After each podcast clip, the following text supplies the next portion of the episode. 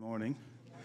These are the words of the one true God from Matthew chapter 12, starting in verse 22. Then a demon possessed man who was blind and mute was brought to Jesus, and he healed him, so that the mute man spoke and saw.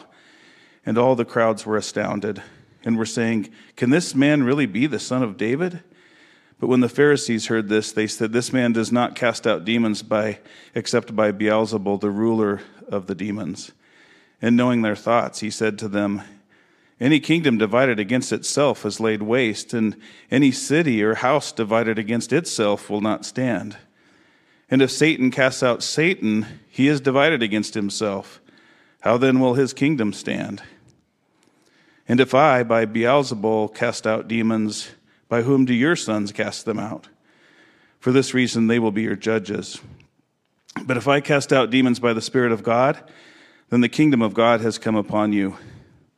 Or how can anyone enter the strong man's house and carry off his property unless he first binds the strong man, and then he will plunder his house?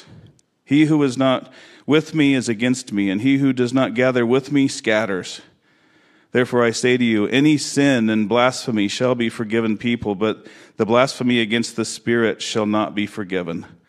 And whoever speaks a word against the Son of Man, it shall be forgiven him. But whoever speaks against the Holy Spirit, it shall not be forgiven him, either in this age or in the age to come. You may be seated.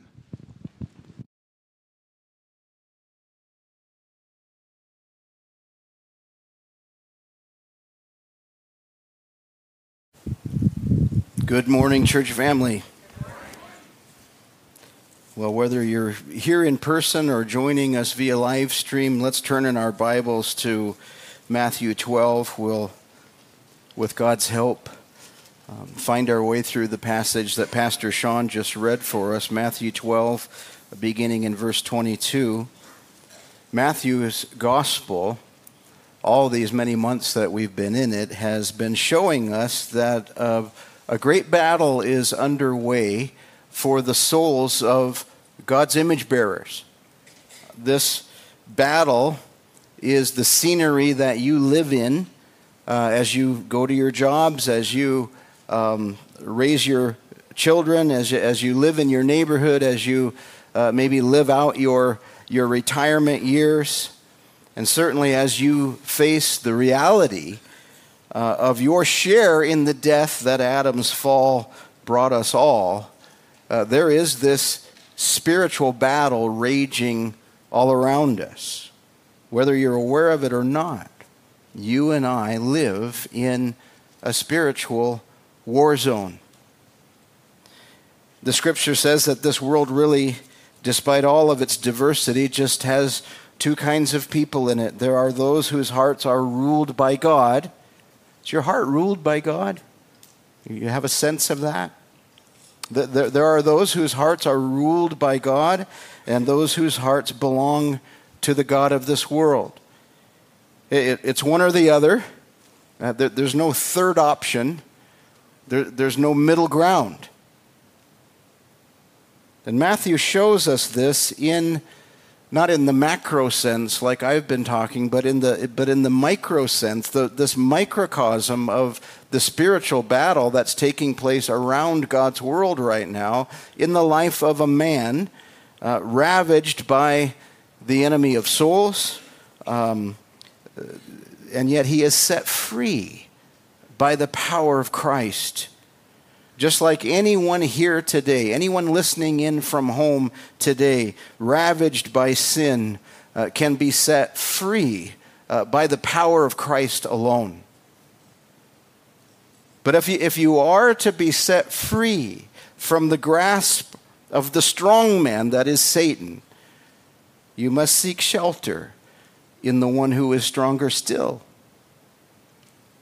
Now, I want to just give us some waypoints through this passage. It's not really an outline uh, this morning, but just some, some waypoints, some listening posts, I guess, as we work our way through here.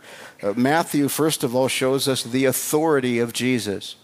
The authority of Jesus. How many of you know there is no greater authority than the authority of Jesus? And then he will show us the, the great astonishment that some people have at the authority of Jesus. And then there is this unspeakable accusation against Jesus. We need to wrestle with that. This blasphemy against the Holy Spirit. What is that? And then the affirmation of Jesus' authority.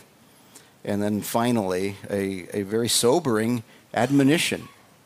Jesus gives a warning in this passage. You are either for me or you are against me. Uh, you can't be sort of one way or the other. There, there's no middle ground. And so, what is Matthew showing us about the authority of Jesus? Um, look at verse 22. Then a demon possessed man who was blind and mute was brought to Jesus, and he healed him so that the mute man spoke and saw. A demon, Satan's agent, uh, has imprisoned this man, indwells this man, this image bearer of God, possessing his soul. But, but demons, like their master, Satan, are powerless in the presence of God the Son. Don't, don't forget that.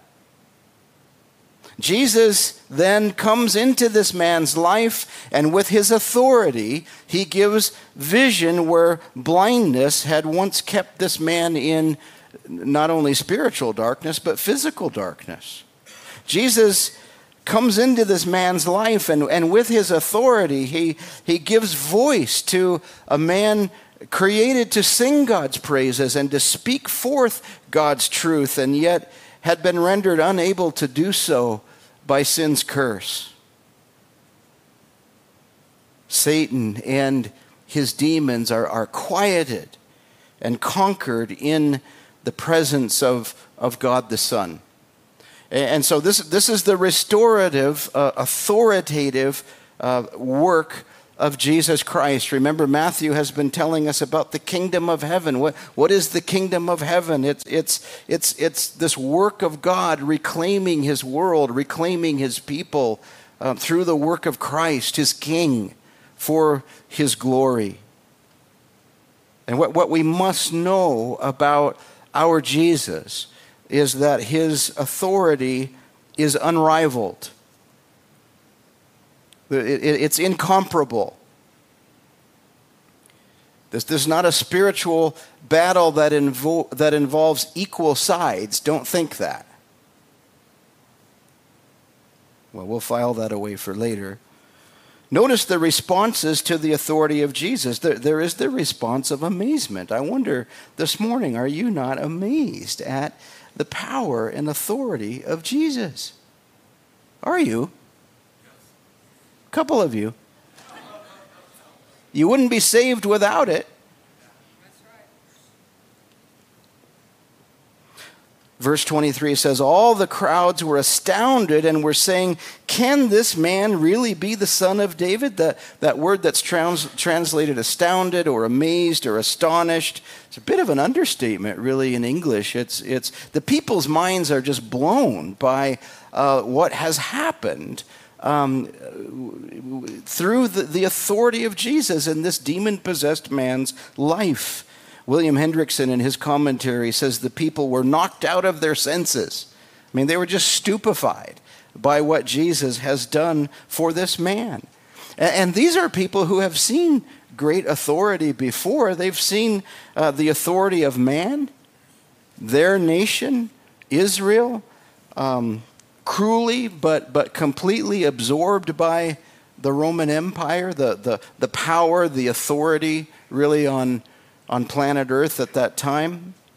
And these people have seen the political and social authority of their own religious leaders, the Pharisees, the scribes, who insisted that people carry this heavy burden of legalistic rule keeping to you know do more of this and stop doing less of that and just try and try and try to please God in your own strength. Try to make yourself right with God in your, in your own effort.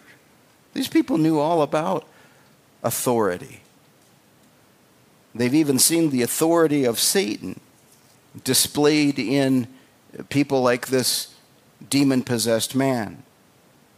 But here they are, absolutely stunned and, and again stupefied at this display of the authority of Jesus. This is like no authority they've ever seen before.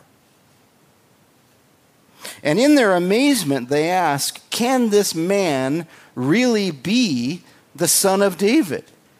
Now, think about what they're asking. Son of David, remember, is the scripture's own uh, designation of, of Israel's Messiah, God's promised deliverer and redeemer of his elect people. And so, you know, they're wanting to know is this really the ideal king uh, that has been promised to us? Is, is this really um, the liberator that God uh, has promised to us? Is this the one uh, who, whom we, the, the, prophets foretold, who, who comes with great uh, authority and power not only to re- rule, uh, but, but to heal and, and to save and show mercy to?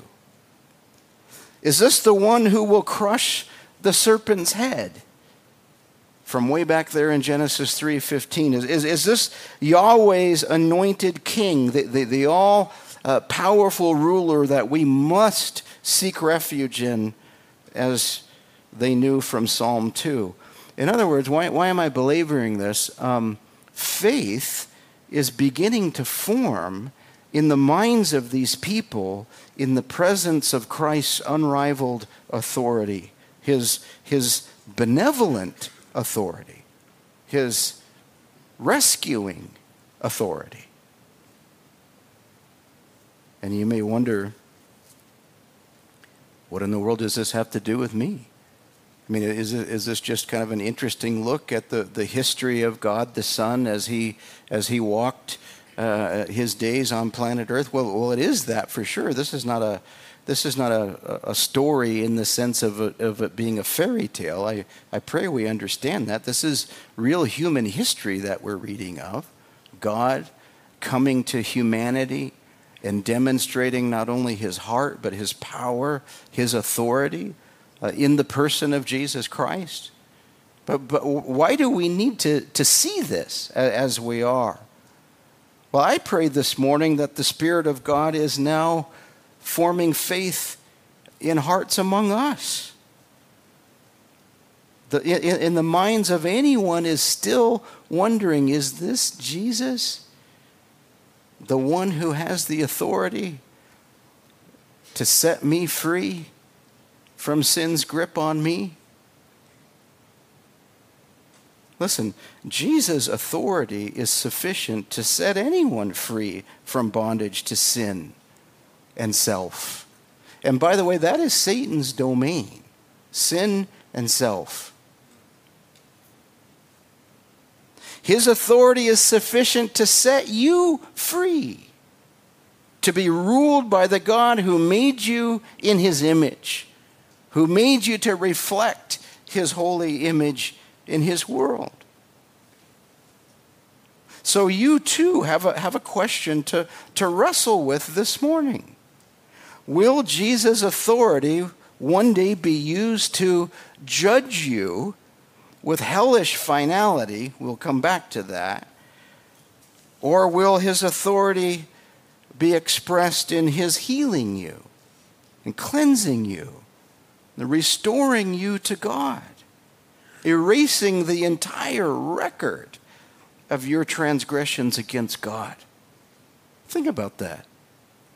How long is your rap sheet? Mine's long. And don't nod your head in agreement. I just just just leave it there. Um, oh, how we need the authority of this Jesus who comes in love to erase the record of our transgressions Well, we're going in a direction now, aren't we? Matthew shows us the authority of Jesus. He, he shows us this amazement at Jesus' authority. But, but notice, and this is, this is um, hard to give voice to, it's so horrible, but there is this awful accusation against Jesus. Verse 24 But when the Pharisees heard this, they said, This man does not cast out demons except by Beelzebul, the ruler of the demons. Now, th- think about this. So deep and so active is the Pharisees' jealousy and hatred of Jesus that they ascribe his miraculous power to Satan himself. Beelzebul or Beelzebub, literally, um, you know, Lord of the Flies, Lord of Dung, uh, was a was a colloquialism that the Jews had embraced as um, referring to Satan himself. Now just think about what these Pharisees are saying. We, we, we, we're seeing, they're not disputing the authority, the power of Jesus. It's, it's real, there's no denying it. And yet they insist it must come from hell and not from heaven. This, this blasphemy of attributing the works of God to Satan uh, is an ultimate rejection of God Himself.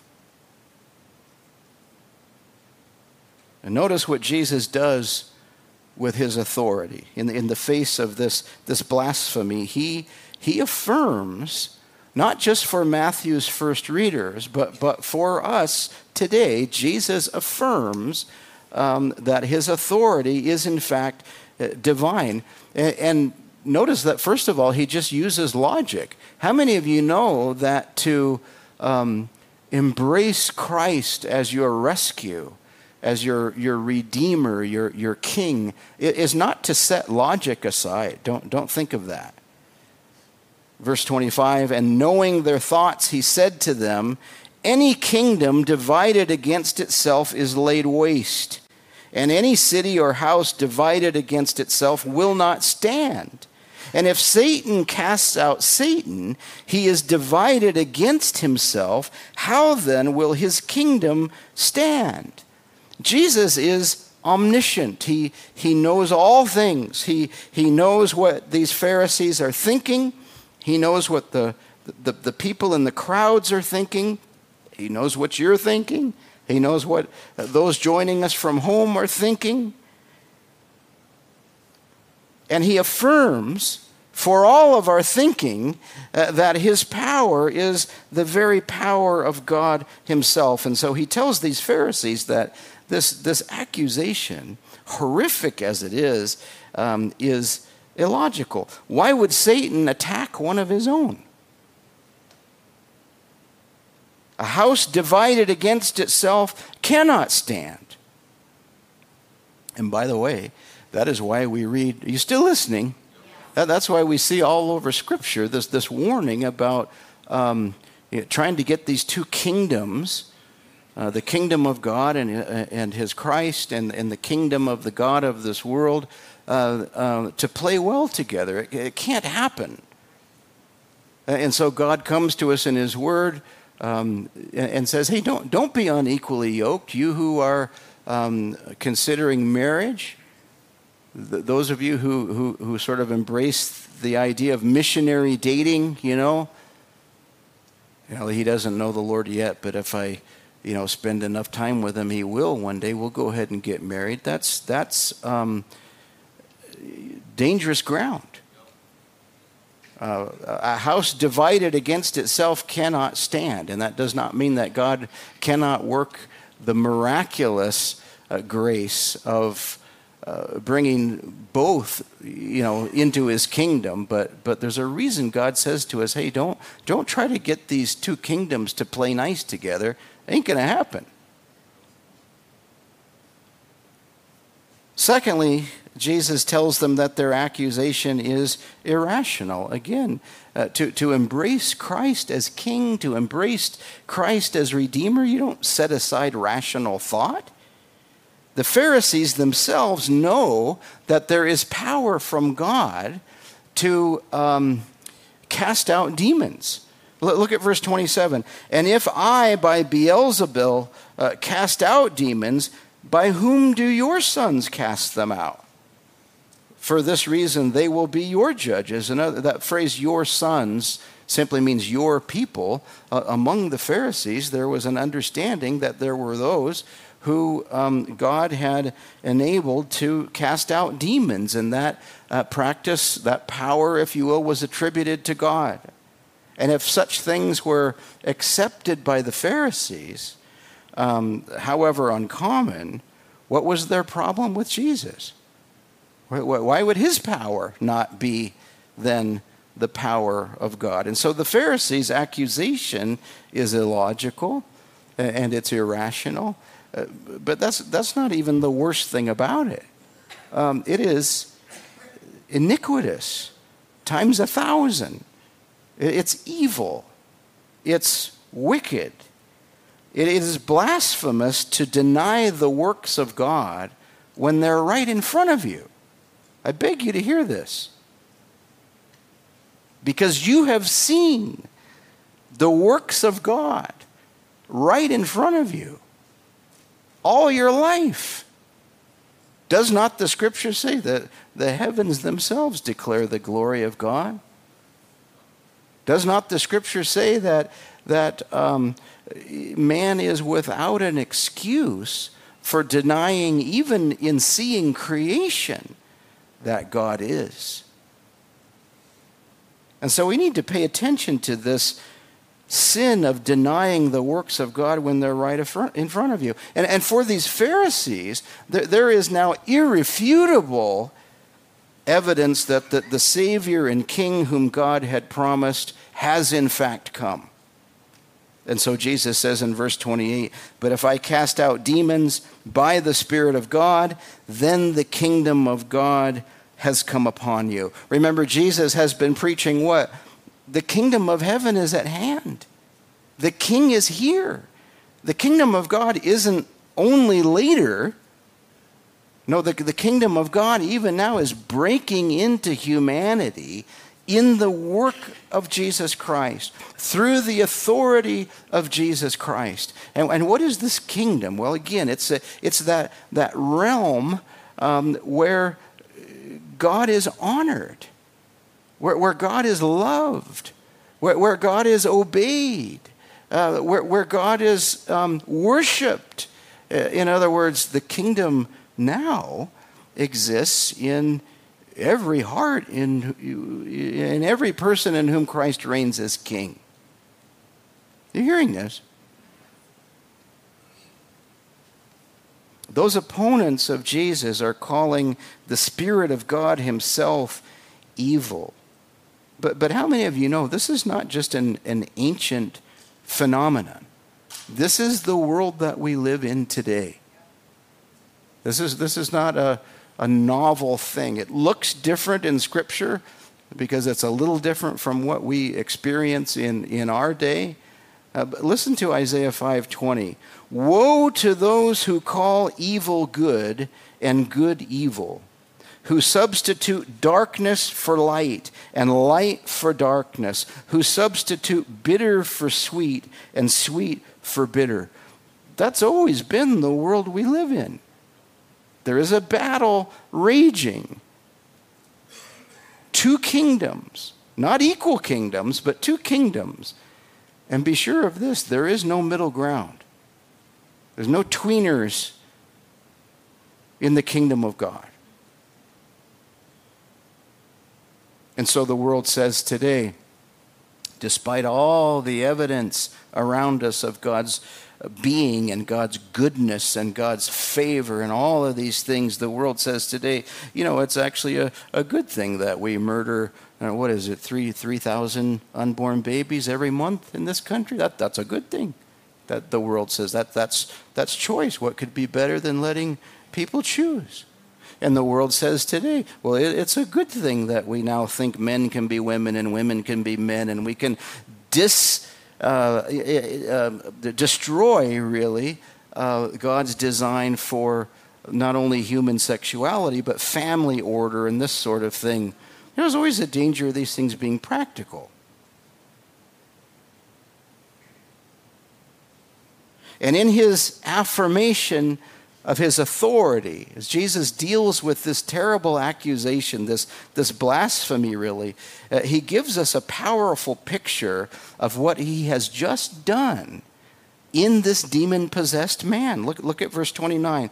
How can anyone enter the strong man's house and carry off his property unless he first binds the strong man and then he will plunder his house? The strong man in this word picture is Satan himself. And John the Apostle tells us this in his first epistle the whole world lies in the power of the evil one. The world's not neutral, don't think that. And Paul writes to the Corinthians that the gospel is, is hidden uh, from those whose souls are, are yet perishing. Why? Uh, because the God of this age has blinded the minds of the unbelieving so that they may not see the light of the gospel of the glory of Christ, who is the image of God. Satan blinds uh, all who are born into this sin stained world, the world whose rebellion he now reigns over in that sense. So you could say, all rebellion against God, in, in all of its forms, is satanic in that sense. And you say, well, I, have never really thought of it that way. I always figured there were some people who were just kind of neutral on this whole Jesus stuff. And, and what does Jesus say? You're either for me or you're against me. There's no tweeners. And here in Matthew's gospel, the reality of Jesus' authority over Satan is shown in the physical realm.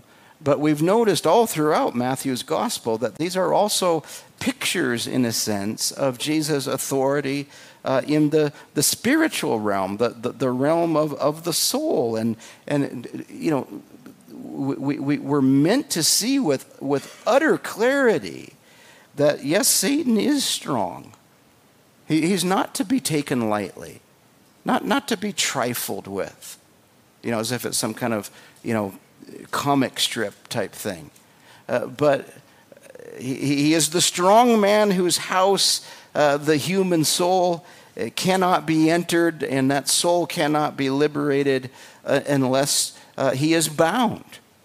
And, and why has Jesus come? He's come to bind the strong man. So, so yes, Satan is a vicious foe, uh, a violent enemy. He does an awful lot of damage to the human soul, doesn't he? Ultimately, taking that soul to a Christless eternity in hell. But here's the thing Jesus is stronger still. This is in no way a battle of equals. Don't think that. Jesus is the one who has all authority, all power, and he's come to bind the strong man who has imprisoned the souls of God's elect people. And so Matthew told us early on in his gospel, he gave us the record of, you know, what, what were, uh, you know, what was Joseph told? Call his name Jesus. He will save his people from their sins. There's no question about it. It's not a maybe. It's not hopefully he's able to pull this off. No, he's doing this. He's doing this. Think back to, you still listening? Think back to Genesis and, um, you know, the, the, human soul, the house, if you will, um, was originally made beautiful. Adam and Eve live, living in paradise, walking with God um, God breathed into Adam a beautiful soul and placed that same kind of beautiful soul in Eve. Um, souls meant to be occupied by God Himself, bodies fit to live for His glory. And, and, and sin ruined that. I mean, there's, there's, there's a sense in which every one of us is a, is a beautiful ruins, right? The house, the soul of man now apart from Christ has a, has a hideous occupant, and, and, and some of you uh, know this well. You think of this demon possessed man, he's unable to see the glory of God. He's unable to speak God's truth. He's unable to, to sing God's praises. All of the things that man was created to do, in other words, he cannot do unless the strong man is bound and he's liberated. And Jesus has come to do this. And it's possible that some of you are thinking to yourselves, well, you know, all this stuff about demons and whatnot, um, it just seems a bit um, antiquated to me.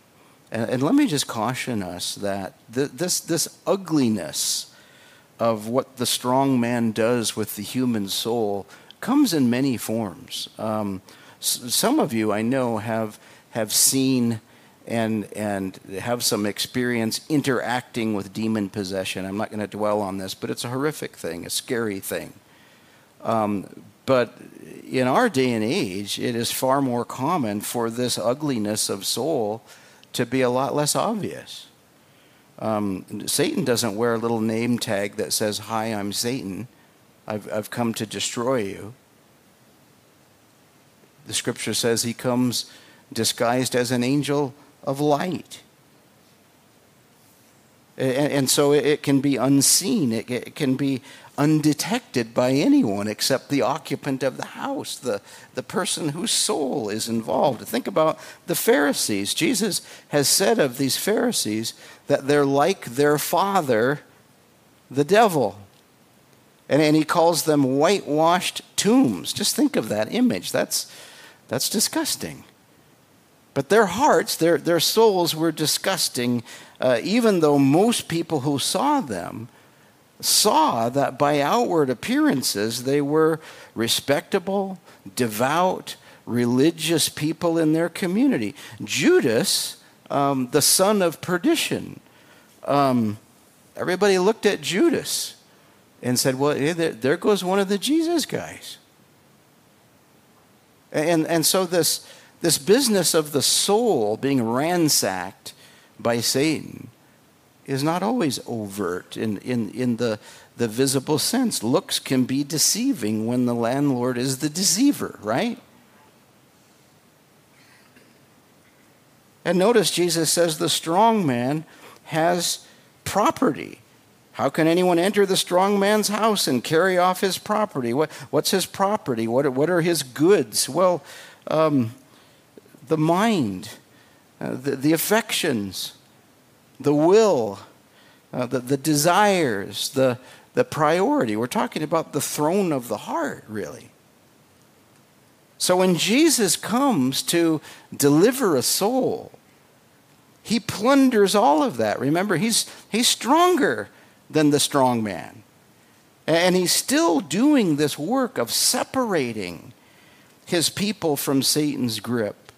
And just like this demon possessed man who, who is liberated here, the sinner who is liberated by Christ now is, is mindful of God. Uh, she, she has affection for Christ. The, uh, the, the will is now bent toward the will of God. Um, she desires, he desires what God desires, though that is lived out in real time um, imperfectly by God's people. The hands and the feet and the mouth, if you will, are put into service. They're not merely self serving now. Christ's authority secures for his people a complete liberation from Satan's grip. Do you believe this? That that means, listen, that means that any of us in this room who are Jesus people, saved people, more on that in a minute, thinking that, well, I guess I'm just stuck in this besetting pattern of sin. I guess this is just how I'm going to be until the Lord calls me home. Um, you're wrong. You're absolutely wrong. Jesus is powerful to deliver his people from the grip of sin. What sin? Any sin. Any sin.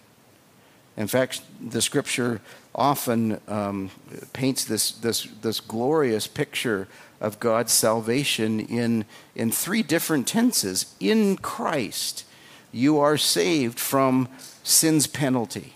Just think about this. In Christ, you will never be judged by God for your sin. Are you glad for this? Those of you who have a rap sheet. In Christ, you are being delivered from the power of sin right now to dominate your life. Doesn't have to be that way. And in Christ, be sure of this one day you will have been delivered from even the presence of sin. This is, this is the kingdom of heaven in its fullness, a kingdom of righteousness. And we're meant to live toward this kingdom. And I mention all of that just in, in light of the text. Jesus employs no half measures. I, I beg you to hear this. You can't be sort of a Christian any more than you can be sort of pregnant or sort of dead. It, it, it's kind of all or nothing. Says who? Says Jesus.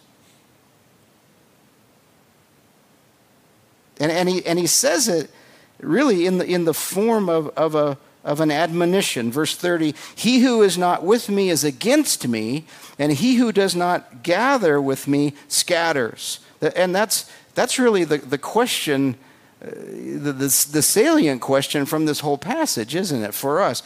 Are you with Jesus or are you against Jesus? He said, I've never really thought of being against him. I'm just not. No. Are you with Jesus or are you against Jesus? Those are the, those are the two possibilities. In Christ, the kingdom of God, the kingdom of heaven, has come to man. And, and so you, you're, you're meant to ask yourself, um, in, in light of the, the, the scriptures this morning, as the Spirit enables, have, have I surrendered to this king? Is, is, is that what's going on with me? Self has been dethroned.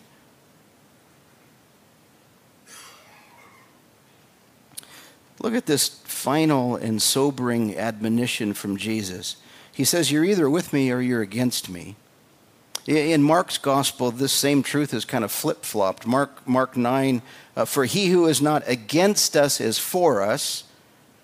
Either way, the point is what? There, there's not a middle ground. There's not a middle ground. And you know, we live in a world today that loves the middle ground. We love gray areas. We love compromises. I'm, I'm not talking about you people, but the, the people in the next service. And you're, and, you're, and you're praying for them, aren't you? Um, you know, we're, we're, we're, we're surrounded by people every day who want this sort of magical, mystical middle ground where somehow everyone is right um, no matter what they believe. And as long as no one su- suggests that they're really right, um, we'll all just get along. And you look at the world around you, and don't you see that it's an unmitigated disaster? Because it's a lie. It's a lie. And Jesus says, you know, that's a, that's, a, that's a false peace. That's a fantasy invented by the enemy of souls. The strong man's goal is to keep as many souls as possible from Christ. And yet there is one who is stronger still. Amen? You have time for a quick story? It's coming anyway. I just want to know where, what your attitude is. Um, so I don't know if you noticed this in the paper, but, but the, the city of Coeur d'Alene used to have this practice of having um, evangelical ministers pray before each city council meeting. And um, in, the, in, the, last several months, they've decided to change that because there has been more and more pushback in our community of, well, why don't we have uh, Buddhists say something before the council? Why, why don't we have Hindus say something before our council meetings? Why don't we have Mormons and all of this sort of thing? And, and you just got to ask yourself, um, why would the city do that? Well, it, it's to do with this gray area that man wants to live in. That this compromise that men and women want to live in. The, the, the exclusive claim of the gospel of Jesus Christ is offensive. It's not inclusive in any sense. Now, it is inclusive in terms of Jesus' call to all Come to me, all you who are weary and heavy laden, I will give you rest. But it is not inclusive in the sense that Jesus shares the throne of the human heart, the soul, with anyone else. John MacArthur, in, in his commentary on Matthew, puts it this way. Um, and I didn't put this on the screen because I, I, thought you might hurt yourselves trying to write it down. But just, just, just listen to this. He says, A person need not oppose Christ in order to be against him, it is only necessary not to be with him. It is not necessary to interfere with the work of Christ in order to be one who scatters. It is only necessary not to gather with him. Maybe that, what, what, a helpful way of articulating there, there isn't a neutral ground. There's not a, a gray area, a middle ground. And so, um, if you are holding back from a clear, unmistakable pledge of allegiance to Him, you're against Him. by God's grace, Pastor Daryl mentioned this earlier in the announcements. We'll have some uh, a couple Sundays from now who will who will make that pledge of allegiance to Christ. How many of you know that's what baptism is? It's it's not salvific. It's a declaration that Christ has um, bound the strong man in that heart, and he is plundering that life for the glory of God. So please hear this. If, if your life is not in some way dedicated to Christ, the, the bringing about of his kingdom, um, you're against him. So the, the, the parents, some of you are parents, many of you have had parents. Um, that'll, that'll come to you later. But I mean, think of what the world tells you to do. Well, you just raise your kids in neutral, see? And um, train them to be open to all ideas. Uh, you don't, you don't want to be t- too dogmatic about anything. It says never make it in school that way. And um, do you realize that such a parent is doing the work of Satan, not the work of God? And some of you, dear ones, you might be thinking, now, wait a minute, I, I just won't choose. That's how I'm going to solve this thing. Do you realize, in light of what Jesus is saying here, your not choosing is a choice? No middle ground. And so, what does God's word say to you today? Maybe some of you sitting at home, I don't know if you've still got your jammies on or not, but it, do, it doesn't matter. What, what, is, what is God saying to you today? He says, Behold, now is the acceptable time. Behold, now is the day of salvation. And you think, well, I, I'll, wait till later. I mean, I'll wait till the ice thaws. How about that? You don't have to go anywhere to come to Christ. It's, it's a matter of the heart. Well, I'm thinking about it. Maybe it'll be tomorrow. You might not have tomorrow. Well, where do we go from here? How do, how do we end this thing? Some of you are looking at me like that. How do we end this thing? Um, what could possibly be worse than being against Christ? Because, because Jesus says that. He says, um, He who is not with me, verse 30, is against me. The only thing I can think of that is worse than being against Christ is to know that Christ is against you. And, and we'll end with these last two verses here. Therefore, I say to you, says Jesus, any sin and blasphemy shall be forgiven people, but the blasphemy against the Spirit shall not be forgiven. And whoever speaks a word against the Son of Man, it shall be forgiven him. But whoever speaks against the Holy Spirit, it shall not be forgiven him, either in this age or in the age to come. And these verses have, have caused, um, because of us, caused so much trouble uh, for so many Christians. We, we, we don't want to misunderstand them. What, what is blasphemy? What does it mean to, to blaspheme? It, it simply means to slander or disrespect God? How can I know whether I have committed this unpardonable sin of blaspheming the Spirit of God? We'll, we'll end with that, but let me just. Um, do you mind being encouraged first? Can we, can we go there first? Um, let's just rejoice in what can be forgiven. Don't skip that stuff. Look at verse 31. Any sin and any blasphemy shall be forgiven people. I would submit to you that's good news. Look at verse 32. Whoever speaks a word against the Son of Man, it shall be forgiven him. You mean denying Christ can be forgiven? Well, just ask Peter. And, and what was Peter's advice to those among his people, the Jews, who, who denied Christ. Peter said, What? Repent and return so that your sins may be wiped away, in order that times of refreshing may come from the presence of the Lord. Anybody in this room, anybody joining us um, via live stream, who's thinking, you know, I've, I've, I've turned my back on Jesus so many times, I, I just say, um, on, the, on the authority of Scripture. Repent and return, and your sins will be wiped out. And, and times of refreshing will come from the presence of the Lord. This is not my material, this is the Word of God. You mean persecuting Christ's church could be forgiven? Some of you have done that. Mocking believers in your past, scoffing at, at Christians in your past. Well, what would, what would the Apostle Paul have to say about that, do you suppose?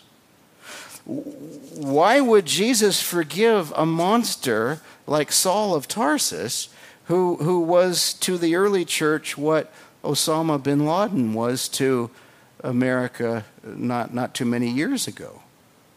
Well, listen to what Paul says, 1 Timothy 1. I was shown mercy because I acted ignorantly in unbelief, and the grace of our Lord was more than abundant, and with the faith and love which are in Christ Jesus.